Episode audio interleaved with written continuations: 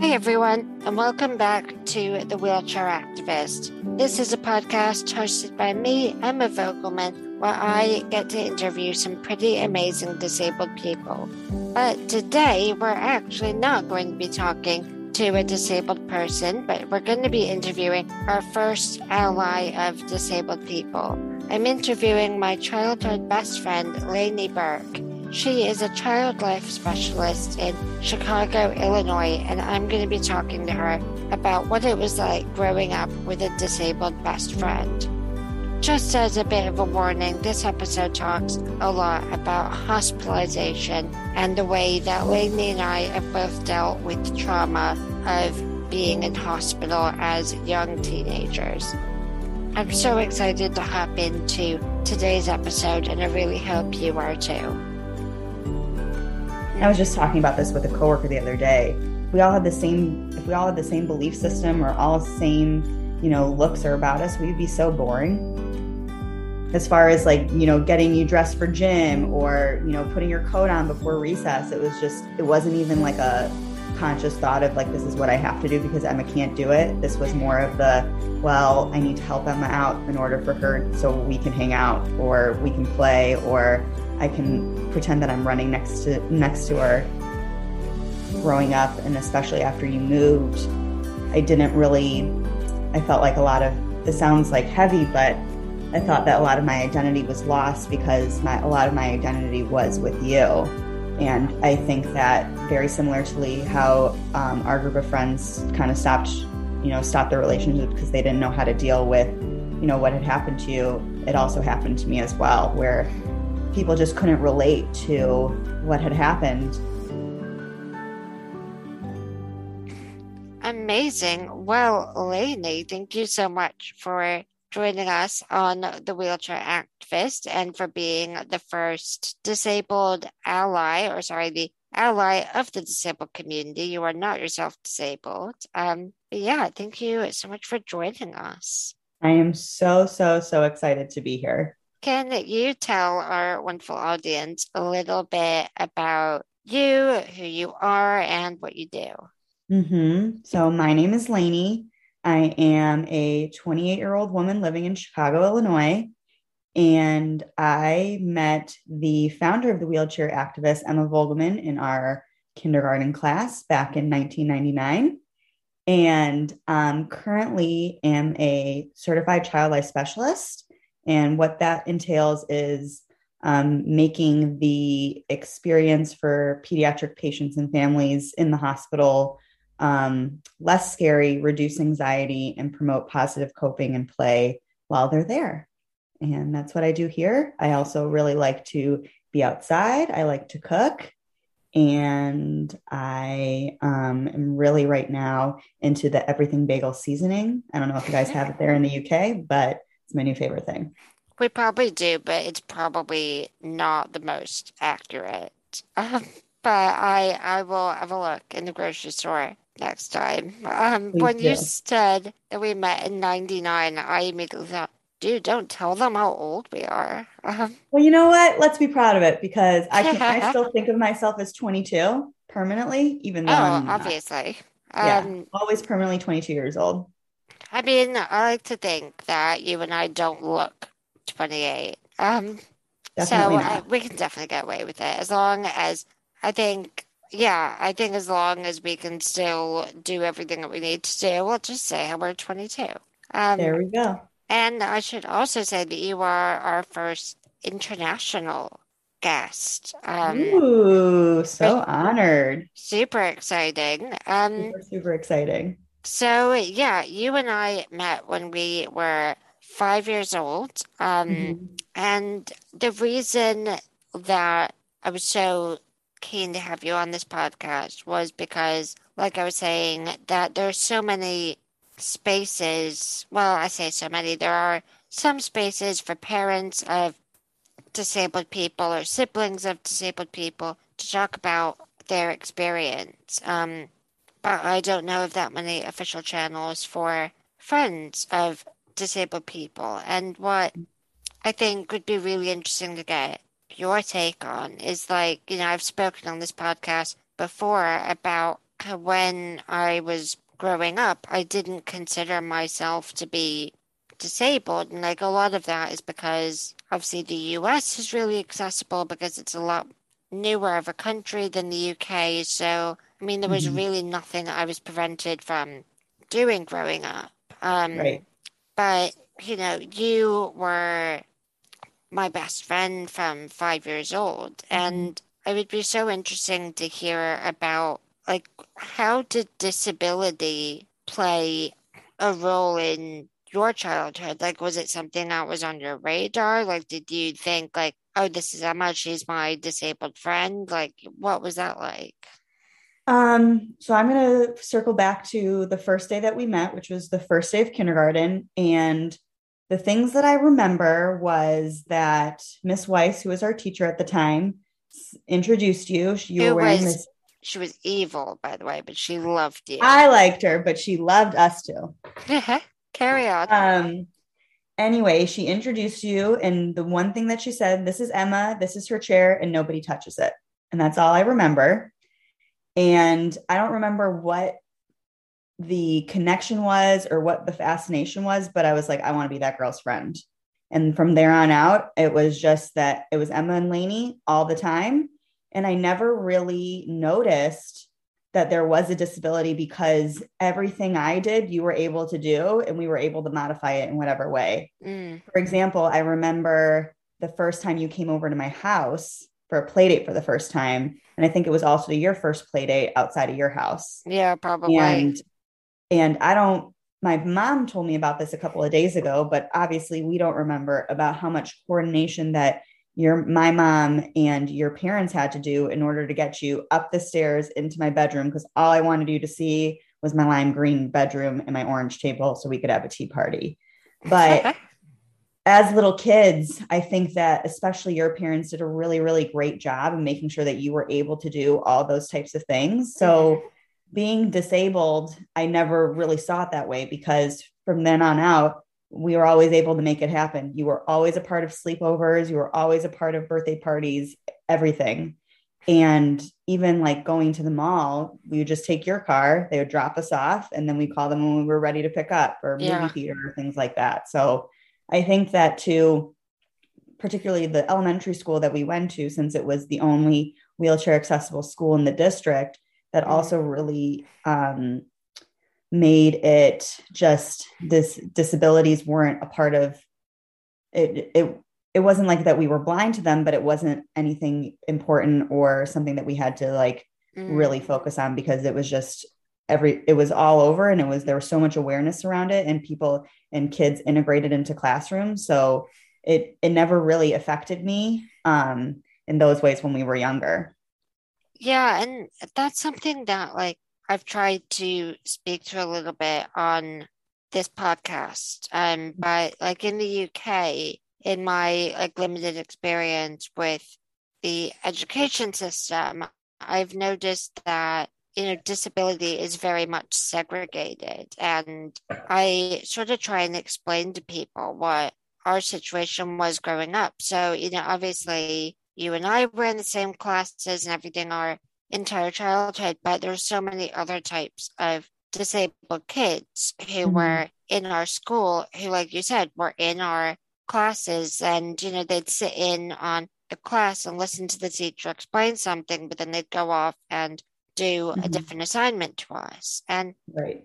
I think that that's such an interesting experience and something that I really hope that the UK like continues mm-hmm. to evolve and bring into practice because I I completely hear what you're saying. Like it was it was just normal mm-hmm. from a super young age for us to see people with Down syndrome or, you know, whatever other conditions that there were. So we sort of don't I don't know, would you say that when you meet disabled people now, like as an adult, how how is that?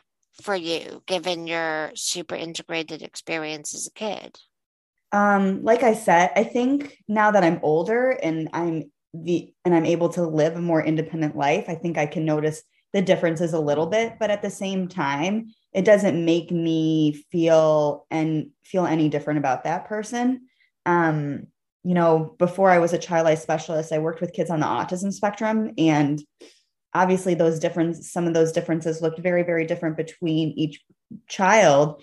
But at the same time, our goal was always to get them to some sort of independence where they could lead a really fulfilling life. Mm-hmm. And I think that being this integrated too of everyone just kind of, you know, living in this world, it's not only benefiting, you know, somebody who is disabled or whatever yeah. in whatever in whatever type of capacity where they're able to integrate with the rest of society but it's also really important for kids who are not disabled and yeah. ch- and um, people who and adults because it makes you learn patience and value also the things that you are able to do and then how are you able to impact that person in a different way and i'm not necessarily saying that they have to become best friends, although that really helped me in my favor. But yeah. at the same time, what are you going to do to make this world more accessible and inclusive to others, whether that's somebody who's disabled or somebody who doesn't look like you or somebody who doesn't practice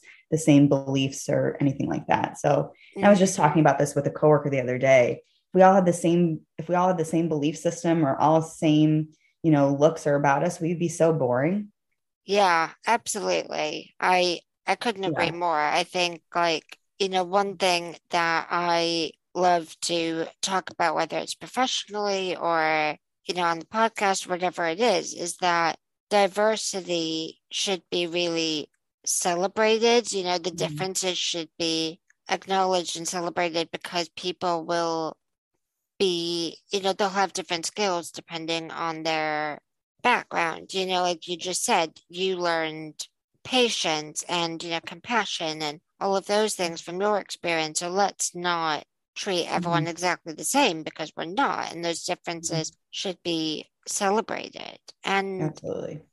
I think another thing that I wanted to ask you about is so growing up, and this is probably something that the UK the UK is not going to fully understand. Um, but so you and I grew up in Illinois, and I don't think it's the same in every state, but we had gym or PE every day. Mm-hmm. And yeah. when we were, what, about 10, 12, like around that age, we started having to change into our gym uniforms, um, yeah. you know, for that class. And you were the friend who helped me change from my gym uniform every day. And just mm-hmm. the thing about our friendship is that, you know, yeah, we were friends and like we did everything together, but and this is, you know, pre me being on a ventilator and everything, but you were essentially like a carer, like a PA, or, you know, mm-hmm. to me growing up. And it was just like a default, what we like, that's what we did. And mm-hmm. I wanted to sort of ask you, like, was that ever a conscious decision that you made, or is it just something that happened? Like, how did how did that go for you? Um, I don't know. I I think that you know it was helping a friend out, but just in a different way. So, you know, if I, it wouldn't be, it wasn't any different to me between like helping somebody with their math homework or, you know, mm. helping you get your gym shirt on, which at the time we always thought was so stupid because it was like, what were you doing? But at this, yeah. but really, if you think about it now, it was another way of you being included in mm. a normal school experience. And part of that normal school experience was getting dressed for gym. Yeah. And, you know, being in that girls' locker room, which we always hated, but at the same time, you're able to get that experience and you weren't not included, you were always included in everything. So as far as like, you know, getting you dressed for gym or, you know, putting your coat on before recess, it was just, it wasn't even like a conscious thought of like, this is what I have to do because Emma can't do it. This was mm-hmm. more of the, well, I need to help Emma out in order for her so we can hang out or we can play or I can pretend that I'm running next to next to her even though I'm supposed yeah. to be running really fast and even though it was just like a really quick walk. So um no, it wasn't anything I never even thought about it like that before because those those little acts that I did back then was it was it was just part of my nature and just an automatic of like this is just me helping my other friend out versus anything else. It wasn't, no one ever told me to do it. Yeah. And I um speak when you, you know, there are a couple of things I want to pick up on there, but do you remember when we did volleyball um, and when it became pretty dang obvious that it probably wasn't the safest for me to be like on the volleyball court. So I sat in this little like alcove taking score and they still wanted me to change. I don't even remember this, but mm-hmm. some, I can't remember which gym teacher it was, but they threatened to send me to the principal's office because we were like, this is ridiculous. Why am I changing to oh keep oh score? And, you know, being sassy Emma, I said something like, well, I'm not going to change clothes for math class. Like, I'm essentially just counting. And they That's threatened hysterical. to send me to the principal's office. And I thought, fine, do it. See if I care. Oh but, my gosh. No, it, I don't remember that, but I feel like that is definitely something that we would have said or you would have said for sure. Oh, for, for sure. sure. Yeah. Um, they never did, but I I just thought I'm gonna call their bluff, see if they do it. Um, and there's this other distinct memory that I have and I absolutely love. Um, and I mention it a lot when I talk about you, is you know, you mentioned about running. So for for um, people in the UK. Um, so we, I think it was every Wednesday, we mm-hmm. had to like run laps around the gym, and you would have to tell the gym teacher how many laps you had done in the class. And it was always just sort of accepted that you were going to go at my pace with me, and we would just lie about how many laps you did because it sounds so stupid, but so we, you had to do a certain number of laps. Like obviously for me, it didn't like matter hugely, but for you to like pass gym, you yeah. had to do a certain number of laps. So you would always lie and just tell them the minimum number of laps you always. needed to do. Um, always. But no yeah. one, no one ever questioned it because no. you were always just with me. And there's this distinct memory that I have. It was a it was an outdoor walkathon that we. Oh, I remember this. Yeah, and um, there was this big like field outside our school. It was like a football field, um, and by that I mean American football. Um, and one of our teachers was on a megaphone, and I think it was for charity. And it was. And the teacher shouted on the megaphone, like, "Oh, there's going to be a prize for the best walker. And you just so blasely turned to me and went, Well, I think we can count you out of that.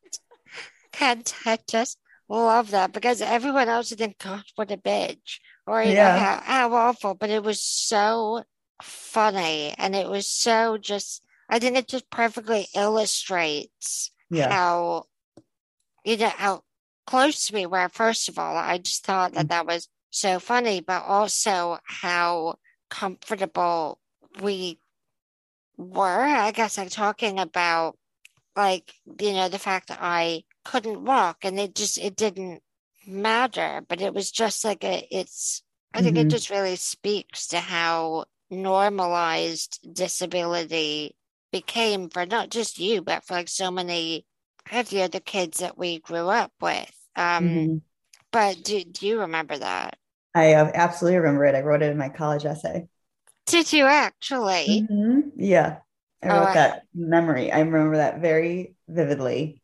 And I think going back to your point about normalizing um, disabilities, I think that as you and I got older and then the experiences that we had, especially when you got really sick, we were able to talk about it more openly before, you know, mm. which is very appropriate for how we were, you know, like cognitive development, which is where my um, professional brain goes. But um, it is interesting to see how the way we started, where we didn't talk about it because we didn't know anything better, and then as we grew up, where you know some slight differences became were brought to the surface, but at the same time, we were okay with talking about what those differences were, and it wasn't yeah. going to be a threatening or a demeaning type of conversation because again celebrating diversity and celebrating people's differences and their abilities, I think makes this makes our society but also makes your close circle more Mhm. interesting and being able to um, realize what those differences are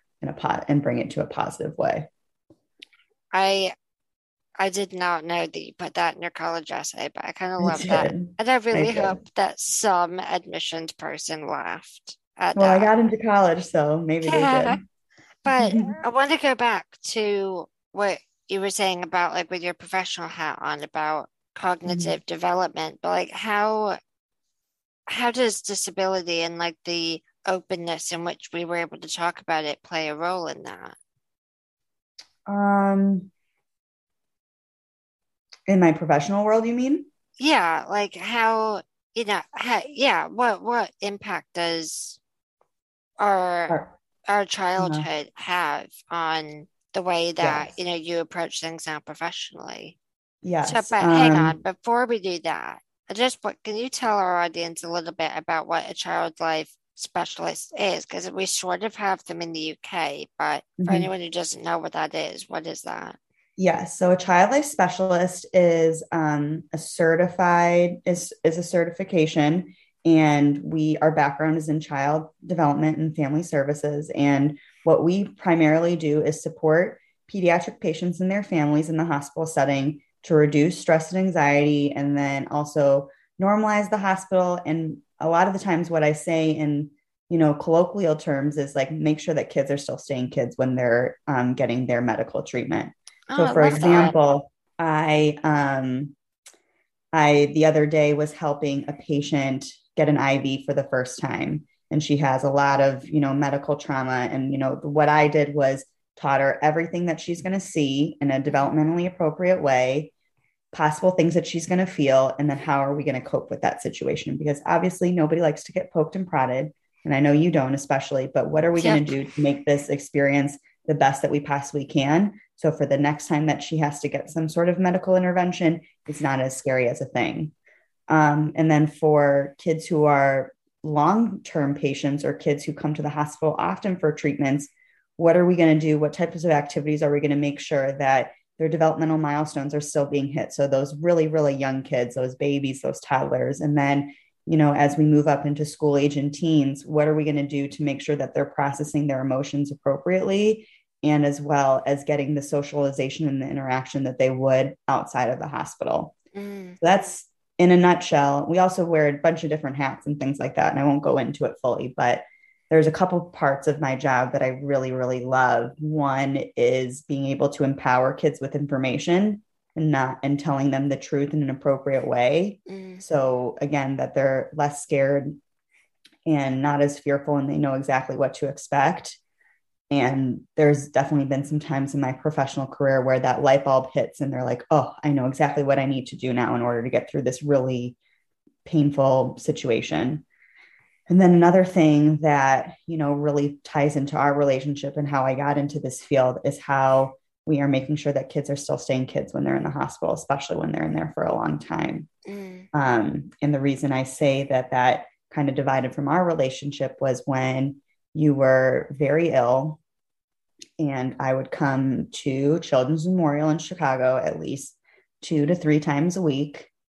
We wouldn't talk about medicine. We wouldn't talk about anything that's happening. But what my goal was every time was to make sure that I was bringing what we would do at your house or at the mall or whatever to your hospital room. So, mm. we made jewelry once we watched gilmore girls once we would just talk you know shit about you know Yeah. gossiping about us and like friends and stuff like we normally would and you know i thought that there wasn't there it was a really helpless feeling at the time um going through that experience but i knew that if this is what i could contribute to make sure that Emma was still staying Emma in this type of situation, that's exactly what I was going to do. So that's how um, my how I kind of found. And I didn't. I don't remember if you ever had a child life specialist when you were in the hospital, but from those memories and that experience and me researching, you know, different career paths, Mhm. it all just kind of clicked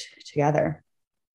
it's it's really interesting how like our experience of being in the hospital like informed that, but I I did when um I was sort of coming towards the end of my three month hospital stay with swine flu. Um, I did work with a child life specialist, and they I think they came and spoke to some of my classes um in our second year of high school to like mm-hmm. sort of describe like yeah. want to talk to classmates about me and like you know this is what it means if emma goes out of the room like she's okay you know this is what's mm-hmm. going on um but one thing i so vividly remember is them asking me about my friends and sort of how did i think that my friends were going to deal with it. And i think one thing that's important for our audience to know is that you and i went to the same school from age 5 to 14 and mm-hmm. you know we were part of a group of friends you know and we we grew up together. We all like generally lived within a few blocks of each other. Um so we were all really close like you and i obviously were extremely close but i so vividly remember telling the child life specialist that i was not concerned at all about how my friends were going to deal with things when I got discharged from hospital because I had so much faith in everyone and that got proved wrong, as you know. You know, a lot of the people that we grew up with, I don't know if it was because they couldn't deal with it emotionally or they didn't know how to deal with it or continue to relate to me, but a lot of our friends stopped talking to me that second year of high school and you didn't um you know you were like as i don't know if the kids say this but like you were the ultimate ride or die like mm. you know you never once made me feel awkward or you know anything because like you said when we were in that hospital room yeah lots of other shit was going on that was really heavy and really difficult for us both to deal with, but it was just us hanging out. And then when I came out of hospital, you still came over every Friday and we'd have movie night and my mom would bring home Chinese food. And, you know, so it was always completely normal between us. But, you know, that must have had, you know, and now cl- clearly it did, but it must have had a huge impact on you like you know without getting like too heavy. But how was that experience? Like you mentioned that it felt really hopeless. And to mm-hmm. me like that 100% never came across to me like obviously i knew it was really difficult for all of us to deal with but you never you never gave me any indication that that was you know you know what i mean i knew it was yeah. difficult you never showed me that and it was yeah. yeah. it was really it was really difficult because i knew i had a feeling that from that moment on that the things that we used to do were going to look a little different and they did mm-hmm. and our um and i would say that even though you were in a wheelchair i would say you pretty you pretty much lived a pretty independent life yeah and a lot of our independence you and i together as a whole um, was removed a little bit. Yeah.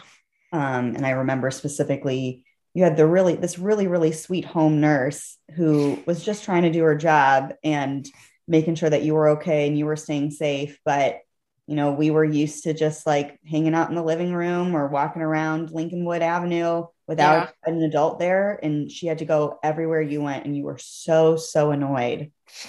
And i remember Sounds that day right. yeah and i remember that day and i just was like this isn't this our relationship is going to look different now. Um, something that a lot of um, my coworkers and i talk about and other child life specialists is that we're really able to compartmentalize our feelings and our emotions when we're working with patients and families. And i mm-hmm. think that i learned that at a very early age um, with you in the sense that i you were dealing with too much and how is i going to you know bring any of my emotions onto you? Um, so i really hyper focused on my one task and that was my one job. And that was to make sure that you were you were staying you were staying emotionally safe and you were okay and that I wasn't bringing on any extra emotions or anything like that. So I think that was always like my intel. And I just, um, when I, growing up, and especially after you moved, I didn't really, I felt like a lot of, it sounds like heavy, but I thought that a lot of my identity was lost because my a lot of my identity was with you. Yeah. And I think that very similarly how um, our group of friends kind of stopped, you know, stop the relationship because they didn't know how to deal with, you know, what had happened to you. It also happened to me as well, where mm. people just couldn't relate to what had happened and um, they couldn't relate to me anymore and the things that they wanted to do, I didn't really want to. And it just it was really it was really really challenging um, because I think the experiences that you and I had were so beyond anybody and something that nobody I don't wish upon anybody, but also yeah. that not many people experience. So uh it, I mean, it definitely had a really great impact on me. However, I was able to learn about how, and this is something that I'm still working on as an adult, how to, you know, bring my needs that I have who that are also important as well as the people that I care about. So I think that growing up, um, in order for me to not deal with my emotions, I dealt with yours instead because it always made me feel better. But because um, I was doing something about it, but now as an adult, figuring out that okay, these need my needs have to be met first before yeah. I can help anybody else. And I think that that's an incredibly important lesson for everyone to learn. And like particularly people who work in healthcare, you know, like you do, but because your job, it's not just, okay, we'll give them this drug, see how their numbers are, and then check back, you know, like a doctor or a nurse, but because your job is so emotion driven, it's, you know, it, it's so taxing. I can imagine, and you do need to show up for yourself first. And I think mm-hmm. it's, you know, I sort of feel like how did I get to to today, like in this conversation, not realizing that you did that for me. And it makes me feel bad. And you know, but but, it, but here's the thing, Emma, and it shouldn't make you feel bad because that's exactly what I needed at the time. And yeah. that's how I that's how that was what was, you know, filling up my cup every day in the sense that like I was doing something because I couldn't I didn't have the emotional intelligence to sit with to sit with the emotions at the time. And you know, I say to all of these patients and their families, crying is whatever the way you cope is where is how you cope. And that was the way I was coping at the time was being helpful to somebody else because I couldn't cope with the emotions that I was actually having. And I think this is going a little bit off tangent, but um, you know, mental health in 2009 was not where it is now. And the um, and it still isn't amazing and the awareness that we have but it's so much better and you know when this was all going down there was no counselor there was no somebody talking about talking to us about you know how to deal with these types of emotions and how to deal with these really really big life experiences that you shouldn't face ever let alone at 14 yeah. So i think that um it was this is that was the only way i knew how to deal with it. So it really was it wasn't you were never a burden. It was never i never felt like that at all. It was more of like this is how i can help myself mm. in order to get through this time. And i think it's really interesting that and you know like you said you and i as a whole but like you know people talk about you know their partners as their other half and stuff but growing up you know we were each other's other half. Like we were all you know you and i were a package deal. Um, mm-hmm. You know, and it wasn't just because you were, you know, the incredibly kind kid that you were and helped me out and stuff. It was just like we we completely we needed each other, and mm-hmm. you know, yeah. I think our our friendship was so special in that way that you know I think we both gave each other exactly what we needed growing up. Um, but it's it is really interesting. You know, I think it's, you know, you said about the nurse, and I think, you know, people look at me now, you know, with the event and all of that stuff that I didn't have when we were younger. So, you know, people struggle to think, well, how did you just like go to the mall or go to the park or wherever with a bunch of other 13 year olds? And it was, you know, trying to say, no, no, but, you know, they, but like particularly you always made sure I was okay, but it was so automatic. It mm-hmm. was never, you know, oh, someone make sure you hold the door open for Emma. It was just, you know, someone just automatically did that.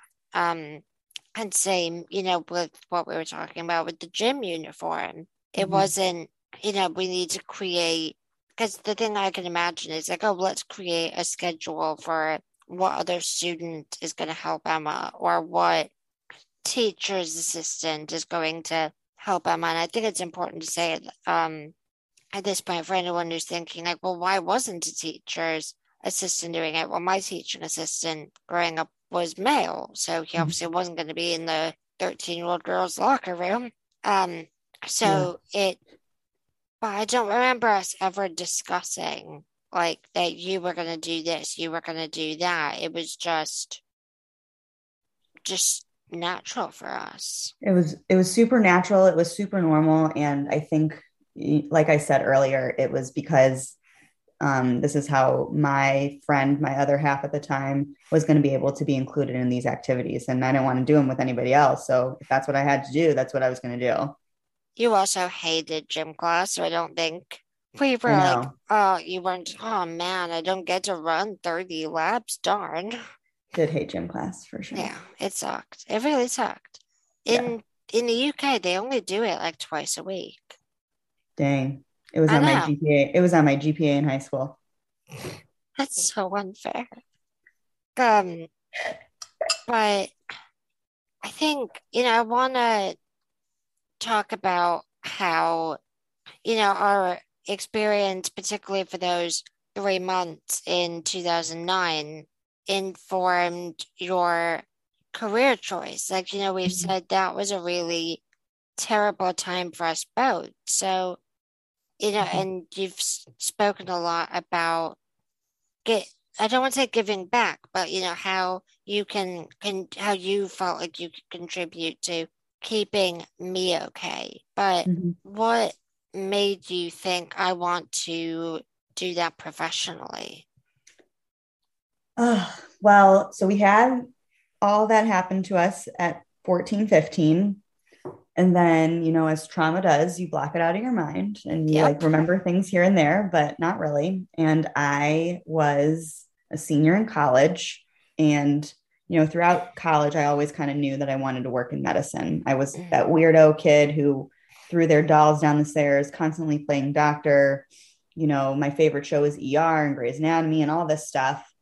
So I knew I wanted to work in medicine. I wasn't smart enough to be a doctor, all that kind of stuff. And I was Googling one day um, how what I could do with a bachelor's degree at the time. So that for people in the UK, that's your um, four year degree for college. Mm-hmm. Um, and working in a hospital setting. And I happened to stumble upon this video of a child life specialist talking about what their career was and what they did and all of these memories of me as a little kid us in the hospital all came flooding back i was like that's it and so from there on out i and it's a very pretty competitive field to get into shockingly mm. enough and i did a ton of research um, i spoke to a couple of child life specialists one at the hospital that you were treated at. Now that's Lurie Children's Hospital, but at the time was Children's Memorial.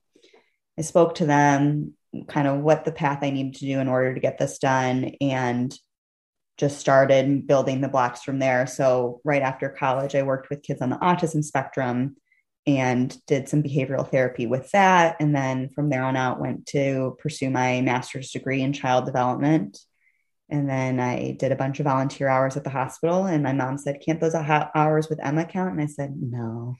That would have um, been so many hours. It would have been so many hours. Uh, I volunteered at a bunch of different hospitals. I nannied. I, you know, went to South Africa, worked in a hospital there. I worked at the Evanston Hospital, you know, learning as much as I could, getting as many experience hours as I could And then in order to get certified, you have to complete a 600 hour internship. So I did that um, fall and winter of 2020. So completing it in a pandemic, which was a little crazy and fun times. Now am where I am now, which is, um, you know, providing support to patients and families in the hospital. But I, it was it was one of those things and it sounds so cheesy where I watched this video and I it all it was like the light bulb hit and I was like that's mm-hmm. it and ever since then it was like a hyper a hyper focus to get where I needed to go and I never really diverted from that path because I knew that in order to get what I needed to do this was I had to do this this and this so mm-hmm. How do you so what does your day to day look like in your job what do you do it always looks a little different every day. Um, so right now at the hospital that I'm currently working at, I um, provide a lot of procedural support and education to kids. So teaching them about what an IV is, teaching them, you know, what an MRI is, uh, and supporting them through those procedures. And especially when parents aren't able to be at the bedside or mm-hmm. parents are serving a different role. Again, making the experience that they have the less traumatic and the most you know beneficial as possible so the next so the next time they have to get a poke or an injection or an iv or another scan it's not as scary and they remember those experiences and they can apply those coping skills that we created for the next time whether that's you know watching a video on an ipad taking deep breaths watching the procedure itself having explaining to them everything that they're possibly going to feel. So it isn't it isn't a surprise. And again empowering kids with information so they can also be a part of their medical experience and their medical journey. And it's not giving mm-hmm. them more control because as you know you lose a ton of control when you're in the hospital. You have no say in anything. Yeah. and this is giving them their some independence some autonomy and some empowerment back you know just thinking about those three months that i spent in the hospital i think you know i was really lucky in a way because obviously my mom is a doctor and I spent so much time in the hospital with various chest infections and pneumonia as a kid. So I came to those three months with a good amount of medical knowledge. Mm-hmm. So, like, you know, when the doctors would come and do rounds, I always had them do their round in my hospital room so that mm-hmm. I could hear what the plan was and I knew what was going on. Um, right. But, you know, for so many kids, like either that could be really scary having, you know, 10 doctors or eight doctors come into the room and all talk about numbers and, you know, all of that. That could really scare people. But for me, it was no, you're going to do this so that I know, and you're going to ask me what I think, because, you know, mm-hmm. obviously I, we were 15 or so at the time, so I wasn't a small, small child who couldn't really weigh in on decisions. But I think, you know, I appreciate how lucky I was in that mm-hmm. scenario to be able to be informed. And it's, I think it's incredible that you're doing this. And, you know, whenever I remember telling my parents when you first told me that you were going to do that, um, and they just went, "Oh, she's going to be so good at that," because of our our childhood and everything, and how involved you were with all of my hospitalizations. Really, you know, particularly the swine flu one. But every time I went into hospital for anything else, you knew. Um, knew, and I uh, I think I had the Children's Memorial operator on speed dial because I would always call them. And you know, it's just, it just reminded me of this time you're probably going to slightly hate me for bringing this up, but it just, you know, occurred to me because we were talking about how every, you know, things that you were experiencing, you felt sort of came second to supporting me. But I remember there was this time that I had been in hospital for maybe a week or so. And um, I say the term boyfriend very loosely because we were maybe 13, but um, your boyfriend broke up with you. It was Dylan. It was Dylan Lito. Shout oh, out Dylan if you're listening to this. You probably aren't, but you were the love of Lanie's life. That's my oh my God. Um, but he broke up with you that day. And I remember um, our friend Jesse, who I know you're still friends with, he was the one who told me that that had happened and that you were so upset. And I just remember trying to get hold of you, thinking, you know, I knew how upset you were going to be and how, you know, I just immediately wanted to be there for you. But, you know, now thinking about it with the context of this conversation, it's, it sort of has a different light to it, if you know what I mean. Yeah, for sure. I don't remember that, but um, I think just as well. Going, it just goes back to the relationship that we had and how normal it was. And mm. that just because, you know, you were in the hospital dealing with your own medical crisis, if you will, mm. you still wanted to be a supportive person to somebody that you really cared about. So again, it just goes it goes back to kind of this whole theme that we're talking about of how mm. it was just normal and it didn't really those types of factors that people think would um, halt a type of relationship or make yeah. it different weren't that way. But so going back to your career now, so obviously not every patient that you interact with has a disability, you know, mm-hmm. but they are all kids or, you know, young people. And have you ever worked with a you know, a disabled patient? And sort of if you have, how did you approach that? Like, did you bring in your own experience? Do you are you allowed to mention it at you know at any um, point? Yeah, I actually did this recently. Um, for my own personal boundaries, I try not to because I don't want to reflect um, you know, my experiences and my personal relationships onto somebody else because their experience could be completely different than what I had and what I saw with my own eyes as a teen. But I think I do in the moment, I don't really think about it as much as what those experiences were until I'm processing it later. So I have had a couple of patients who it was very eerily similar to what you and I experienced in high school. Um, and I didn't really realize it until after I had left that room. And um, with that, I think again goes back to the compartmentalizing that a lot of people in this field can do.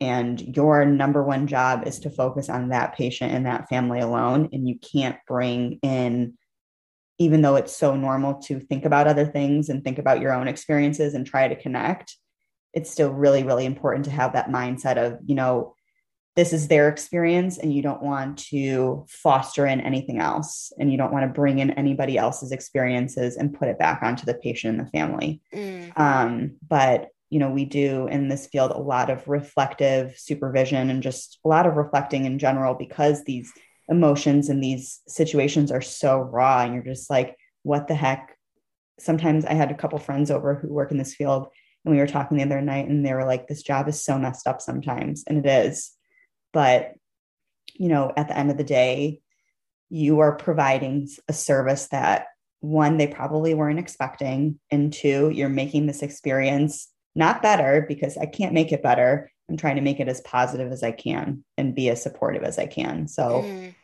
um, I, and I guess, you know, in hindsight, that brings us back full circle of, you know, what I was doing for you at the time. But, um, I think, like I said, it's really important to make sure that that experience is individualized. And then, you know, once you leave that room, that's when you can reflect and say, okay, this was eerily similar to this thing that I had, or, you know, what I experienced with Emma back then and all those types of things. So I think maybe unconsciously I do, but mm. so, but I really, really tried to um, for my own personal protection and then the protection of the patient and the family as well. Yeah, and I completely get that. You know, you have to have those boundaries in place. And, you know, it's something that my, you know, that my mom deals with from time to time. It's um funny. Uh, oh, this was a while ago now, but there was a colleague of hers who said, you know, I had this patient come in. They had, you know, this very rare condition. I'd never heard of it before. It's spinal muscular atrophy. And they went, Have you ever heard of it? And she went, Actually, yes. Mm. You know, and then sort of like, you know, like briefly told them um, about me. Um, mm. But it's, I can imagine that, you know, it is difficult to separate, but what, you know, you said that there's a lot of reflective supervision and are you given the support that you feel you need to deal with that or is you know we talked about mental health is a lot better eh, mm-hmm. awareness wise than it was when we were kids but is it there for you as you know a child life specialist yes um there you know in some institutions you have to seek it out a little bit more but luckily enough, I have really great coworkers who are experiencing some very similar things. And a lot of the times, you know, we kind of reflect with each other or, you know, talk about things openly. And we're at the point um, in, you know, our careers and, you know, just what we do of just, you know,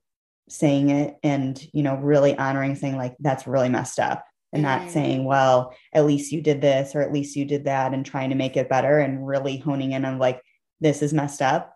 And, mm-hmm. you know, how can I do to support you? In addition to that, we talk about self care all the time. Sometimes I'm just like, this is disgusting because it's so cheesy, but it's true in the sense that you really have to take care of yourself and fill your batteries up before you can support anybody else. And mm-hmm. Um, self care for me is constantly evolving and it always looks different. Uh, I, you know, even though I hated gym at the time, I work out all the time because it really, really helps my mental health. Um, you know, making sure I have things and I'm hanging out with people outside of work and outside of the fields where I'm not mm. talking about it constantly is super important to me. Again, keeping those boundaries really, really firm. And then also, you know, talking with my manager with my teammates or with my mentor saying like this is really really challenging because of this this and this and i need to talk it out or i have a really really difficult case and i don't know how to deal or um, i need you to take over because this is too much for me right now and being really open and um, asking for the help and the support that you need which for me is really really hard yeah. most of the time because i feel like I I'm the one who needs to give the support, but at the same time, I can't support a patient or family or support my friends or support my family if I am not, you know, nourishing myself the way I need to. And I think you know we touched on that, and I it it's so valid to look after yourself, particularly in what you do that is so emotionally taxing. Um, but there's this question that I ask all of my guests. And I think it's a really interesting one to ask you, but I'm going to try to do it in two parts. What advice would you give your younger self? Ooh, that's really hard. But I think that the advice I give to my younger self is to make sure to take care of yourself mm. and to make sure to put yourself first. Because if you don't put yourself first, you can't take care of anybody else. And I think to that, I I mean I completely agree. I think it's again, you know, it's such a do you remember when we were in were we in like the seventh grade or something? We had this math teacher, and whenever you understood something, she'd say, Did you have an aha moment? Yeah. Yeah. So I feel like mm-hmm. I'm having an aha moment. Um, mm-hmm. sort of thinking, oh, you know, how could have I supported you better and mm. all of that? But, you know, you were, and, you know, still are just the absolute best, best friend to me. and, you know, I know we've talked about how my experiences, you know, have informed your work and, you know, what you do now, but I can just hand on heart say, you know, I wouldn't be the person that I am if you hadn't been there for me. Um, and I appreciate everything you did so incredibly much. And I think it's also really important, and I really hope that, you know, any disabled people who are listening to this share this episode with their non disabled friends, but I want to ask you what advice would you give to friends of disabled people, you know, and particularly complex needs mm-hmm. disabled people, you know, and or even just wheelchair users, so sort of the the two Emmas that I was and mm-hmm. well was yeah with yeah. you, you know, the one who could just go to the movies with you, and then the one mm-hmm. who couldn't talk for a year. But mm-hmm. you know, what advice would you give to best friends of disabled people? I think that you know, first of all, really figuring out what that relation what that relationship means to you and why are you in this type of relationship with somebody. And once you figure that out how are you going to create the best experience for both of you in order to live and to be fulfilled in life? So what does that look like? Is that you know making sure that we can go to the movies mm-hmm. and making sure that your dad sits three rows away so we can pretend that we're normal kids or is it you know are you the friend that goes to the hospital once a week to make sure that um, your friend is feeling normal and feeling safe emotionally safe and making jewelry? Or are you the person that's advocating for them to lead as much independence as possible? I completely forgot that we made dad do that yes. Poor jeff. Poor jeff. The um, things that we put that guy through. I know, and um, it's just also reminded me because you know you were, you know, a member of my family essentially, and when you said about when you were a kid and you were obsessed with medicine and stuff, I was talking about this the other day. Um, do uh, you and I were playing doctor with my brother. Oh my god, he was our patient, and we were. Always you know, we was do we were doing stuff, and you know, it was just it's so stupid to so think about stupid. that, but it was so much fun. Um, so fun. But I think that your advice for friends of disabled people is so important, and it's really like something that I was so keen to have you talk about because it is such an interesting relationship. And what I was, you know, I was telling my dad again, shout out Jeff. Um, mm-hmm. But, you know, that we were going to be recording this today. And one thing that he mentioned was that, you know, because you are a friend, you know, you were doing all of this by choice. You know, it wasn't, oh, I happen to have a disabled sibling or I happen to have a disabled child. So it's a given that my life is going to look different. You know, it was, we even you know at five years old chose to be friends with each other. And then that shaped our entire lives. And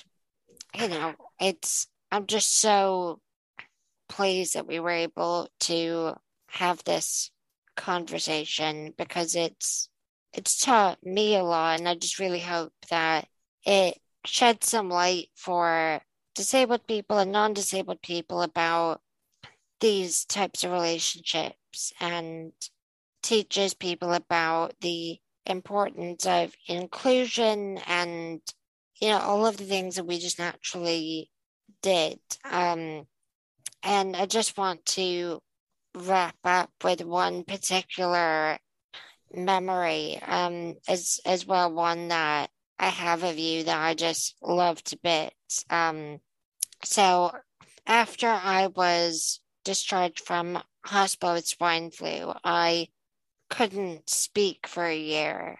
Um, you know, but we still hung out every week and everything mm-hmm. like that. And I remember when I was able to start speaking again, um, you were in the kitchen with my mom getting Chinese on Friday. And she, I was probably just being a sassy son of a bitch or something. And my mom said to you, Oh, Emma's got her sass back. And mm. you just said, I don't think the sass ever left. We just couldn't hear it. and I just, you know, again, it's just that how in tune we were with each other and how connected we were and you know always have been I think is so important and it's such a really interesting perspective and I just really want to thank you so much for sharing all of this with my podcast and for like I said help you know I know that um, like my experiences have shaped who you are but like equally you have with me. So without this may be the episode where we both cry but I mean, I'm close to it. I don't know. I know, but just, mentalizing my feelings per usual. But um, exactly. But I want to thank you, as you know, that I would not be definitely not the person I am today, but I would not be in the career that I am today, where I'm. I feel like I mm-hmm. finally have,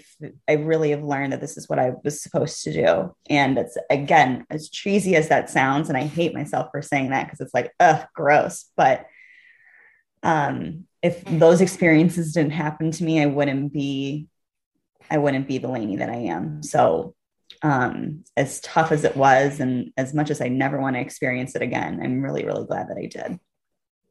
If someone doesn't call you a cheesy American in the comments, I'm going to be really upset. I'd be so upset with them.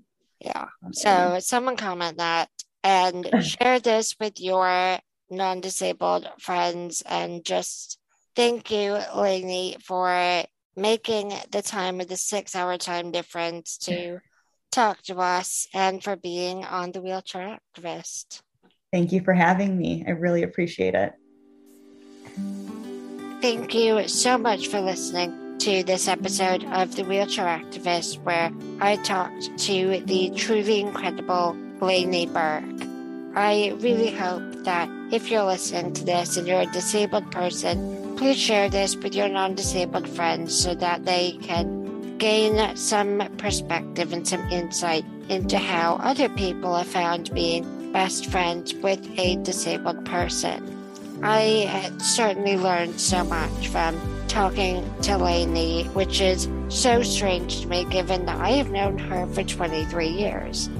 Before you go, I just want to remind you that we do have a GoFundMe and a Patreon available to help with funding this amazing podcast. I am currently working with a podcast editor and a podcast producer to help make this podcast as accessible as possible.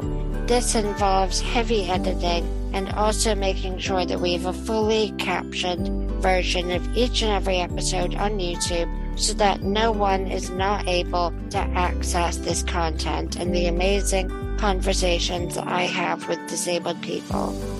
If you are able to donate anything to our GoFundMe or to join our Patreon, we would be forever, forever grateful.